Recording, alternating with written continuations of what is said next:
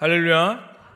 오늘 이 새벽에 나오신 여러 모든 성도님들에게 하나님의 은혜와 또 하나님의 뜻을 온전히 구하는 이 새벽 시간이 되기를 소망합니다. 우리가 이제 시편에 어느 정도 이제 막바지에 다루고 있습니다. 네, 이제 시편을 우리가 계속 이제 부목사님들이 나누고 있는데 시편을 나누다 보면은 이제 공통적인 게 무슨 시, 뭐 제왕 시, 고난 시, 무슨 뭐 모세 시, 뭐 여러 가지 시들의 이제 분류들이 있는데 오늘은 이제 막바지로 가면 갈수록 어떤 시가 나오게 되냐면은 찬양 시들이 이제 나오게 되는데 다윗이 하나님께 찬양으로 올려드린다라는 뜻으로 이제 오늘 본문은 어, 다윗의 시편으로 찬양시로 우리에게 알려져 있습니다. 다윗이 본 시편을 정확히 언제 썼는지는 우리는 알 수 없어요. 정확히 그 누구도 어떤 학자도 다윗이 이때 이 본문을 썼을 것입니다. 뭐 아둘람굴에 썼을 것이다라고 정확히 단서를 가질 수 있을 만한 것들은 나와 있지는 않지만 전체 흐름과 다윗이 주변 국가의 대부분을 정복함으로써 다윗 왕과의 왕권과 이스라엘이 더욱 견고하게 된 것에 의해 하나님께 감사하며 기록된 것으로 추정되어 있습니다. 그래서 모든 것들을 종합해 보면 학자들은 아마 다윗이 다윗의 노년에 이제 이 찬양시를 하나님께 올려 드렸을 것이다라고 추측을 하고 있습니다. 그런데요, 우리가 여기서 좀더 어, 살펴보길 원하는 것은 다윗의 왕권과 이스라엘이 강화된 견고함은 다윗이 그저 국정을 잘 운영해서가 아니라 모두 하나님의 언약을 기반으로 하고 있다는 것을 우리가 좀 살펴봤으면 좋겠습니다. 하나님께서 다윗에게 하신 언약이 무엇인지 우리 다 함께 사무엘하 7장 8절에서 9절까지의 말씀을 한번 읽어보도록 하겠습니다. 우리 한 목소리 읽어보겠습니다. 시작. 그러므로 이제 내 종 다윗에게 이와 같이 말하라. 망군의 여호와께서 이와 같이 말씀하시기를 내가 너를 목장 곧 양을 따르는 데에서 데려다가 내 백성 이스라엘의 주권자로 삼고 내가 가는 모든 곳에서 내가 너와 함께 있어 내 모든 원수를 내 앞에서 멸하였은즉 땅에서 위대한 자들의 이름같이 내 이름을 위대하게 만들어 주리라. 아멘. 하나님께서 다윗에게 하신 그 언약의 말씀이라는 거예요. 다시 말해 오늘 본문에 나오는 하나님을 향한 다윗의 찬양은 내 삶을 보호하시고 지키신 하나님께 감사하는 것뿐만 아니라 그 위에서 역사하시고 일하시고 그 언약을 이뤄가시는 하나님을 향한 찬양이 기반되어 있다는 것들을 우리가 알면 되겠습니다. 그럼 여러분을 향한 하나님의 언약과 뜻이 있어요. 아멘이세요? 이것을 우리는요, 뭐라고 말하냐면 비전이라고 부릅니다. 이제 교회 학교에서 우리 자녀들에게 비전을 찾아, 찾으세요. 아니면 우리 자녀들이 기도 제목으로 제 비전을 찾기를 원합니다. 라는 기도 제목들을 많이 내세웁니다. 그런데 이 비전은 어떤 직업적인 소명 아니면 뭐 장래 희망을 우리는 흔히 비전이라고 많이 생각하는데 여러분 그건 비전이 아니에요. 엄밀히 따지면요. 비전은 무엇이냐면은 나를 향한 하나님의 뜻이 바로 비전이에요. 그리고 그것들이 모여서 하나님의 영광이 되는 게 비전이고 그저 직업은 하나님의 나라와 하나님의 영광을 드러내는 도구에 불과한 것 뿐이지 절대로 그 직업적인 것들이 우리의 비전이 될 수는 없습니다. 우리의 비전은 오직 하나님의 나라가 되어야 되며 나의 방향성이며 하나님의 영광이 우리의 비전이 되어야 될 줄로 믿습니다. 그렇다면 여러분들을 향한 하나님의 나라가 분명히 있고 하나님의 영광이 있어요. 아, 뭐 나이가 많아서 목사님 저는 나이가 많아서 노년을 향해 달려가고 있습니다. 그런 저에게도 하나님의 비전이 여전히 유효한가요? 존재할까요? 이 질문이 있으시다면 저는 이렇게 말씀드릴 수 있을 것 같아요. 네, 여전히 존재합니다. 그 하나님의 비전이 언제 끝나냐는 게 아니라 저는 그 비전이 끝난다는 표, 어, 끝난다는 표현을 쓰기보다는 완성된다라는 표현을 좀 쓰고 싶어요. 그 하나님의 비전이 언제 완성되느냐? 우리가 하나님 앞에 섰을 때 완성되는 거예요. 사랑하는 성도님들, 하나님 앞에 설 때까지 그 하나님의 나라와 하나님의 영광을 위해 사신 우리 성도님들 되시기를 소망합니다. 그렇다면 우리가 믿는 하나님, 그 언약의 하나님, 비전의 하나님은 지금도 우리 삶에서 어떻게 일하고 계시고 또 어떻게 역사하시고 우리는 어떻게 그 하나님을 바라볼 수 있을지 이 새벽에 좀 살펴보고 이 말씀을 붙잡고 다시 한 번 더 하나님께 울부짖는 시간이 되시기를 소망합니다. 그럼 첫 번째로 하나님이 오늘 이 메시지를 통해서 우리에게 주시고자 하는 것은 무엇이냐면 따라해 보겠습니다. 강구에 응답하시며 나를 강하게 하십니다. 우리 3절 메시지, 우리 3절 말씀 다 함께 읽어보도록 하겠습니다. 시작. 내가 강구하는 날에 주께서 응답하시고 내 영혼에 힘을 주어 나를 강하게 하셨나이다. 아멘. 이 3절에 나오는 이제 간구하는 날에라는 말은 히브리 말로 이제 카라티라고 말을 합니다. 이제 그 간구하는 날을 간구하는 이라는 뜻을 카라티라고 히브리어로 표현하는데 이 말은 위급한 상황에서 구원을 간청하며 부르짖다 라는 뜻을 가지고 있대요. 그러니까 간구하는 날을 또 다른 표현으로 위급한 상황에서 하나님께 부르짖는다라는 뜻을 가지고 있는데 다시 말해서 다윗은 하나님께 부르짖는 사람이었다라는 것을 우리가 좀 알 수 있을 것 같습니다. 그리고 기도할 때마다 하나님께서 내 영혼에 힘을 주어 나를 강하게 하셨다라고 오늘 3절의 후반부는 말을 하고 있어요. 내 영혼에 힘을 주어 나를 강하게 하셨나이다. 내가 하나님께 부르짖을 때에 내가 위급한 상황에서 하나님께 엎드릴 때에 하나님께서 나를 강하게 하셨다라고 해요. 다윗의 인생을 살펴보면 사실 항상 평안하지는 않았던 것 같습니다. 괴로움과 연단의 시간이 더 길었던 것 같아요.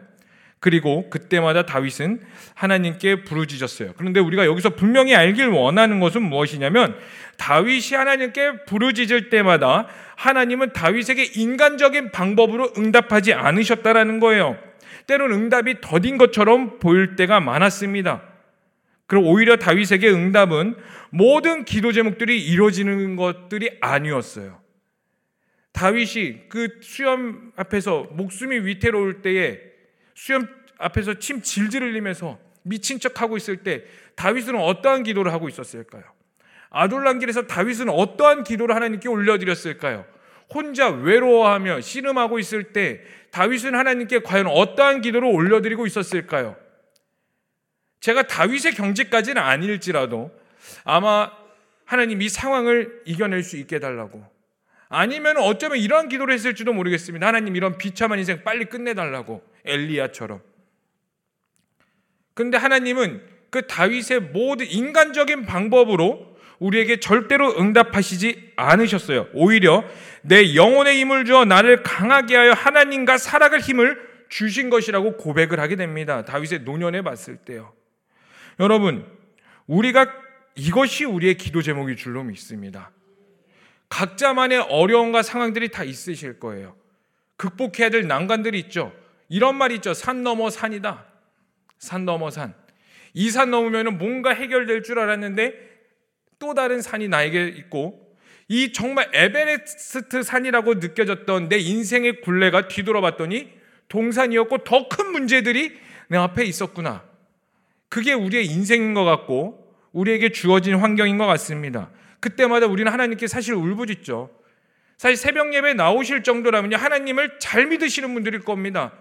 그리고 이 시간에 깨어서 기도하길 원하시는 분들은 아, 내 삶에 문제가 있을 때 어떻게 나와야 되는지를 기본적으로 다 알고 계시는 분들이에요. 의지할 곳이 없어서 나오셨겠죠.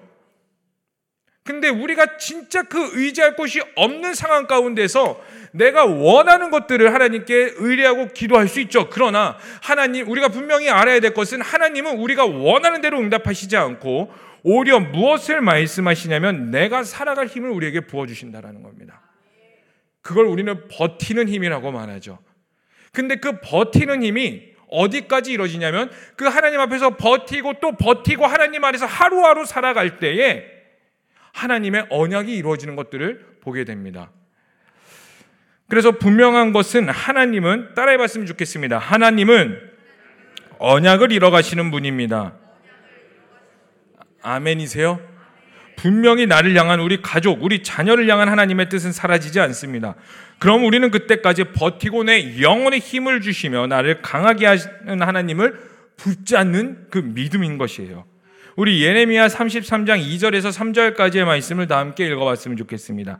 시작. 이를 행하시는 여호와, 그것을 만들며 성취하시는 여호와, 그의 이름을 여호와라 하는 이가 이와 같이 이르시도다.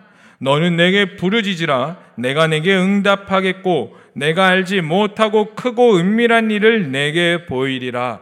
아멘. 하나님께서는 다 이루셨습니다. 아멘이세요? 하나님께서는 승리하셨습니다. 정말 아멘이세요? 그럼 이제 우리의 역할은 그 하나님과 동행하는 거예요. 그 하나님과 늘 동행하시는 성도님들이 되시기를 축복합니다.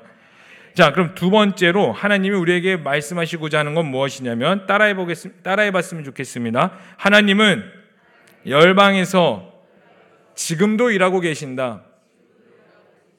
하나님은 열방에서 지금도 일하고 계시다라는 거예요. 그 응답하시고 강구하신 하나님이 그 열방 가운데서 온 우주에서 지금도 일하고 계신다는 건데 우리 4절의 말씀을 다 함께 읽어봤으면 좋겠습니다. 시작. 여호와여 세상의 모든 왕들이 주께 감사할 것은 그들이 주의 입의 말씀을 들음이오며 아멘. 4절에 세상의 모든 왕들이라는 표현을 쓰고 있습니다. 여기에서 모든 왕들이 이제 모든 민족과 나라 열방이 하나님을 찬양하게 될 것을 이제 예언적으로 선포하고 있는데 그런데 이런 예언 모든 열방이 하나님을 찬양할 것이라는 이 예언적인 선포는 솔로몬 왕 시절에 시바 여왕을 비롯해서 여러 왕들이 이스라엘을 방문했어요. 솔로몬 시절에. 그리고 그 위엄 있고 위대하고 아름다우신 하나님 여호와의 이름을 찬양하고 돌아갔습니다. 그것들이 어느 정도 솔로몬 시대에 이루어졌어요. 그리고 오늘날 신약 시대에 와서 복음이 전 세계에 증거됨으로써 예언이 성취돼 가고 있으며 장차 예수님의 재림 때에 완전히 성취될 것이라는 거예요. 이게 중요한 포인트가 뭐냐면 예수님의 재림 때 이 모든 것들이 완전히 성취된다라는 거예요. 여러분 구약과 신약이 있습니다. 구약이 뭐예요? 옛 언약이고 신약은 새로운 언약이라는 뜻을 가지고 있어요. 그럼 구약이 우리 가운데 언약하는 게 뭐예요? 메시아를 이 땅 가운데 보내겠다예요. 세상을 만드신 하나님이 신이 되어 메시아를 이 땅 가운데 구원자를 보내겠다. 그게 바로 예수 그리스도라라고 표현해 주는 게 바로 구약입니다. 그럼 그냥 신약 시대에 와서 그 예언들이 그 약속들이 이루어졌어요? 안 이루어졌어요? 이루어지셨단 말이에요. 예수 그리스도가 이 땅 가운데 오셨고 그 모든 인류를 대속하기 위해 십자가에 지셨어요. 그것들이 이루어지셨는데 그 예수님이 부활하시고 40일 동안 제자들과 함께 있으신 후에 하늘로 승천하시면서 분명히 우리 가운데 약속하신 게 있어요. 그게 뭐예요? 내가 진실로 속히 다시 오겠다라고 약속을 하셨어요. 그러면 그 약속하신 예수님의 재림이 이 땅 가운데 있다는 건 무엇이냐면 그 우리는 여전히 그 언약의 때를 살아가고 있다는 것입니다.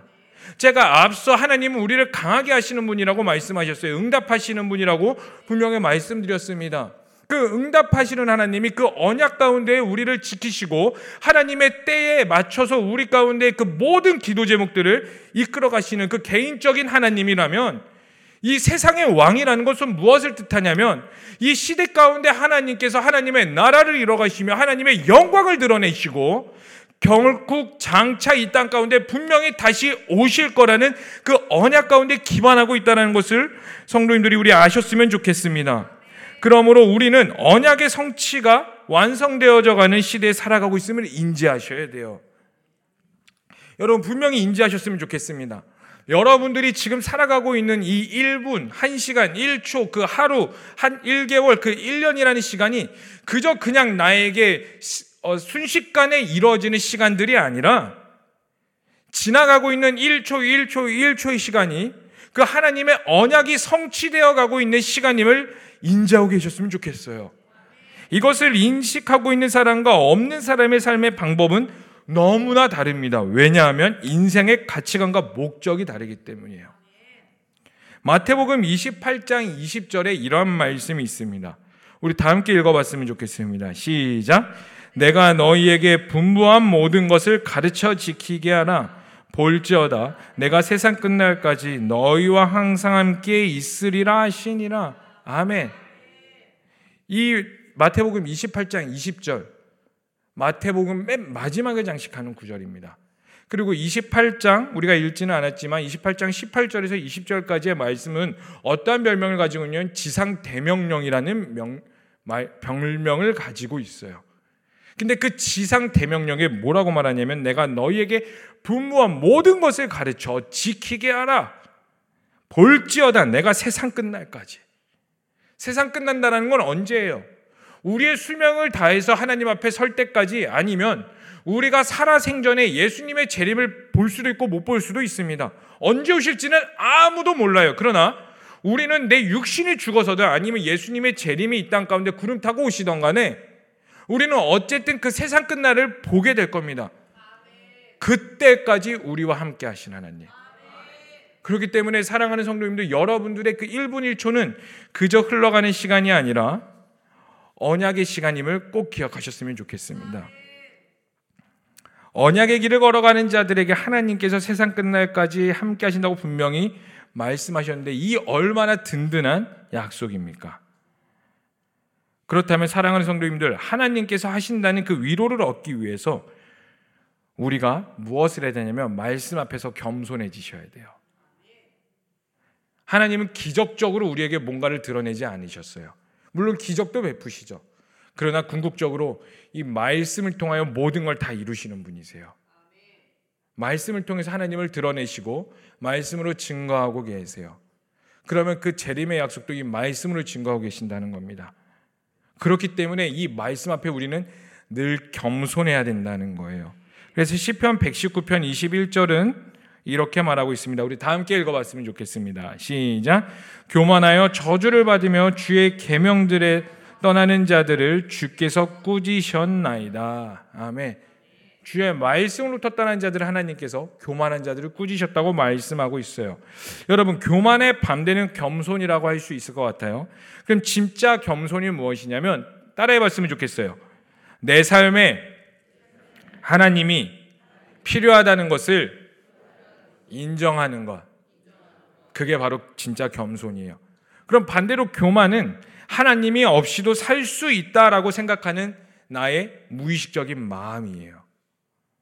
내가 하나님 없이 행하는 거, 내가 하나님을 생각하지 않고 하루하루 살아가는 것 또한 바로 교만이라는 겁니다. 여러분의 삶이 물론 기도하죠. 새벽 예배 나오시죠. 찬양팀도 하고요. 여러 가지 봉사도 하고 교사도 하죠. 근데 그게 주일날만 이루어지는 게 아니, 주일날만 이루어질 뿐, 내 삶 가운데 사람과의 교제하며 관계를 맺고 밥을 먹고 잠을 자며 내가 직장 생활에서 일하는 모든 순간이 내가 아무리 봉사를 많이 해도 그 내 일상생활에서 하나님을 기억되지 않는다? 그게 바로 교만이라는 겁니다. 사랑하는 성도님들, 그러므로 말씀을 가까이시기를 바랍니다. 말씀을 가까이에 하나님의 뜻을 알 수 있으며 그 언약의 하나님이 바로 나의 하나님이 될 수 있다라는 거예요. 그래서 열방에서 일하시는 그 하나님을 믿을 수 있게 되는 겁니다. 믿음이라는 것은 내 시야와 환경을 뛰어넘어 내 말씀 앞에 다가오는 게 되는 거예요. 그러므로 말씀 앞에 겸손하시기를 축복합니다. 자, 우리 마지막으로 그러면 언약의 하나님이 우리에게 무엇을 행하실까요? 다 함께 선포해 봤으면 좋겠습니다. 우리에게 구원을 행하십니다. 아멘이세요? 우리 다 함께 7절의 말씀을 읽어봤으면 좋겠습니다. 시작. 내가 환란 중에 다닐지라도 주께서 나를 살아나게 하시고 주의 손을 펴사 내 원수들의 분노를 막으시며 주의 오른손이 나를 구원하시리이다. 아멘. 내가 환란 중에도 나를 살게 하시며 주의 오른손이 나를 구원해 주신다고 다윗은 굳건히 믿고 있었고 그 믿음을 찬양으로 고백했습니다. 그래서 믿음의 완성도 결국 무엇이냐면 구원이에요. 우리 베드로전서 1장 9절은 이렇게 말하고 있어요. 우리 다 함께 힘차게 선포했으면 좋겠습니다. 시작. 믿음의 결국 구원의 구원을 받음이라. 아멘. 구원이야말로 하나님께서 우리에게 보여주신 언약의 궁극적인 목표예요. 예수님이 이 땅 가운데 왜 오셨어요? 심심해서 오셨어요? 그저 우리가 그냥 불쌍해서요? 예수님이 이 땅 가운데 낮은 자의 모습으로 오신 이유, 오셔서 십자가에 달려 돌아가신 그 이유. 여러분, 그 예수님이 십자가에 달려 돌아가실 때에 그 십자가는 어떠한 뜻을 가지고 있냐면요. 저주의 끝판이에요. 로마 사람들도 로마 시민에게는, 로마도 그 대제국 로마도 로마 시민에게는 십자가형을 하지 않았어요. 왜요? 너무나 고통스럽고 잔인한 형벌제도이기 때문에요. 그리고 유대인들에게 나무에 달려 죽은 것은 저주받은 자들의 죽음이었어요. 예수님은 유대인적 관점으로나 로마 사람들, 관점으로나 가장 비참하고 저주스럽게 죽으신 분이에요. 그리고 그 가장 고통스럽게 죽으셨어요. 그래서 로마 군사가 예수님이 이제 돌아가셨을 때 옆구리로 옆구리에 칼을 창을 딱 찔렀을 때 물과 피가 같이 쏟아져 나왔다고 그러죠. 이걸 해부학적으로 무엇을 뜻하냐면 너무나 그 고통이 극심해서 모세혈관이 다 터져서 죽었을 때 나타나는 현상이라고 합니다. 그러니까 인간이 가장 극심한 스트레스와 고통을 받았을 때에 해부하면은 그렇게 물과 피가 같이 쏟는다고요. 예수님은 가장 고통스럽게 죽으셨어요. 왜요? 결국 영권을 위해서 이 땅 가운데 오신 거라고요. 구원을 위해서 우리 가운데 죽으신 겁니다. 그렇기에 우리의 삶에서 하나님을 찬양할 수밖에 없어요. 하나님을 진정으로 안다면 하나님을 진정으로 갈망하고 하나님을 더 깊이 알아갈수록 내 입에서는 하나님을 찬양하는 고백이 나와야 하는 것이 바로 믿는 자들의 입술에서 나와야 되는 선포라는 겁니다. 왜냐하면 우리 하나님은 언약의 하나님은 열방을 통치하신 하나님이며 구원을 베푸시는 하나님이기 때문이에요. 여러분 결국 여러분들의 완성은 무엇이 되어야 되냐면 영혼 구원이 되셔야 됩니다. 여러분들이 첫 번째로 나는 구원받은 자들임을 아셔야 되고요. 두 번째로 영혼 구원을 위해 사셔야 돼요. 여러분들이 먹고 마시며 길을 걷고 생각하고 직장에서 일을 하며 아까 말씀드렸죠. 그 비전. 여러분들을 향한 하나님의 뜻, 하나님의 나라, 하나님의 영광이 어디서 나와야 되냐? 바로 영혼 구원에서 나오셔야 돼요. 내가 얼마나 하나님께 쓰임 받으냐, 내가 멋있게 쓰임 받으냐, 휘황찬란하게 높은 자리에서 멋있게 인생을 살다 갔냐가 중요한 게 아니라 내 인생에서 과연 영혼 구원의 열매가 얼마나 맺어졌나, 내가 그 예수 그리스도를 얼마나 따라갔나, 내가 직접적으로 전도하지는 못하더라도, 내가 직접적으로 용기를 내서 예수 믿으세요라고는 내 평생에 말을 못했을지라도, 나의 이 겸손한 한마디가, 나의 낮아짐이, 나의 한 번의 인내가, 나의 한 번의 그 보이지 않는 곳에서의 봉사가 쓰레기 줍는 것들이 영혼을 살리는 그 힘내라는 말이 내 이기심을 죽이는 일들이 누군가를 살릴 수만 있다면 나는 기꺼이 오른밤도 맞겠습니다. 내가 기꺼이 낮아지겠습니다. 그게 여러분들의 인생의 목적이 되셔야 된다는 거예요. 왜냐하면 예수님이 나를 위해 왜 오셨다고요? 나를 구원하시기 위해. 이제 말씀을 마무리하겠습니다. 오늘 본문은 다윗이 자신의 인생에서 역사하신 하나님을 찬양한 시편입니다. 그리고 그 다윗의 하나님은 오늘도 살아계시고 역사하신 하나님이며 우리 또한 다윗처럼 깊은 교제를 할 수 있는 사랑의 하나님이세요. 그 하나님 앞에서 여러분들은 노년에 어떠한 고백을 하길 원하세요? 만약에 지금 노년의 길을 살아가고 계신다면 지금 이 순간 하나님 앞에서 어떠한 고백을 하길 원하십니까? 여러분들의 기도 제목이 다 이루어졌다고 어떻게 고백하시겠습니까? 그리고 여러분들의 인생의 목표와 기도 제목을 무엇으로 삼고 노년을 준비하시겠습니까? 다시 한 번 더 말씀드리지만 하나님은 지금도 살아계시고 여전히 역사하고 계십니다. 그리고 여러분 한 사람 한 사람을 향한 하나님의 약속 여전히 또한 우리에게 유효합니다. 이제 우리가 함께 좀 기도했으면 좋겠어요. 하나님의 언약과 말씀을 깨닫는 지혜와 성령을 구했으면 좋겠습니다. 오늘 이 새벽에 부르짖을 때 하나님께서 응답하시고 하나님께서 말씀하실 겁니다.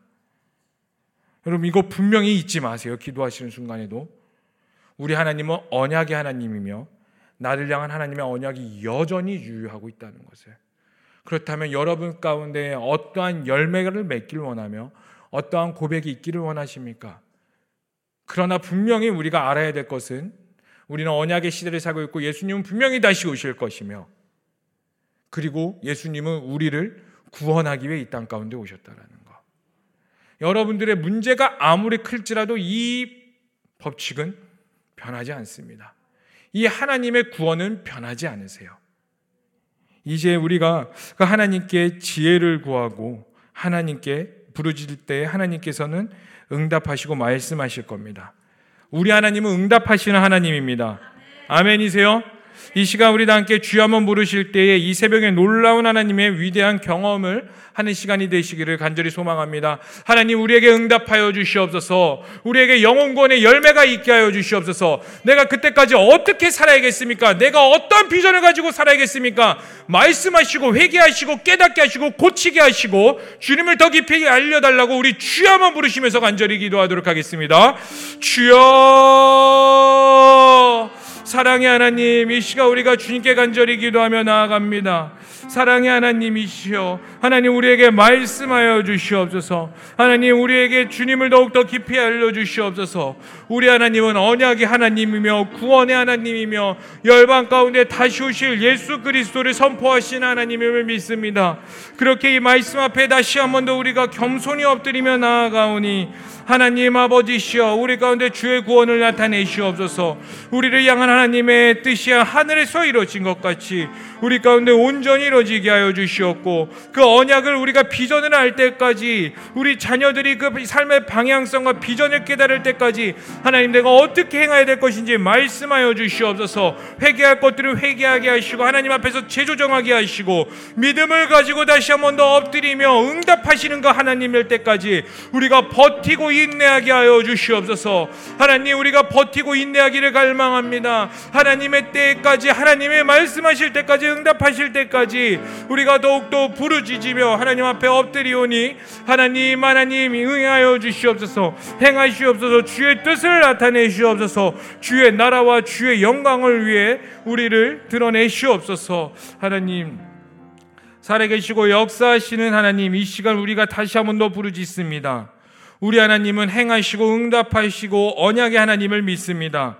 우리를 향한 하나님의 언약, 우리 이 나라와 이 시대와 우리 자녀를 향한 하나님의 비전이 분명히 그 언약에 있는 줄로 믿습니다. 그때까지 우리가 또 부르짖고 버티며 또 버티며 나아가오니 하나님, 하나님의 때 하나님의 말씀으로 응답하여 주시옵고 결국 그 그때 영혼 구원이 있게 하여 주시옵소서.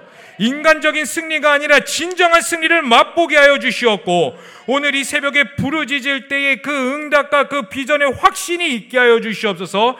성령님 하늘의 문을 여시옵소서. 이 시간 부르짖는 모든 자들에게 말씀하시기를 간절히 소망하오며 이 모든 것을 믿고 살아계신 예수님의 이름으로 기도합니다.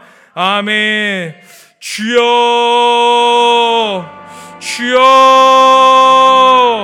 주여 살아계시고 역사하신 하나님께 다시 한번 더 부르짖으며 나아갑니다. 말씀하시는 여호와시여 선포하시는 여호와시여 우리가 여호와께 하나님께 엎드리며 나아가오니 하나님 우리에게 말씀하시고 다시 한번 더 그 말씀으로 응답하여 주시옵소서.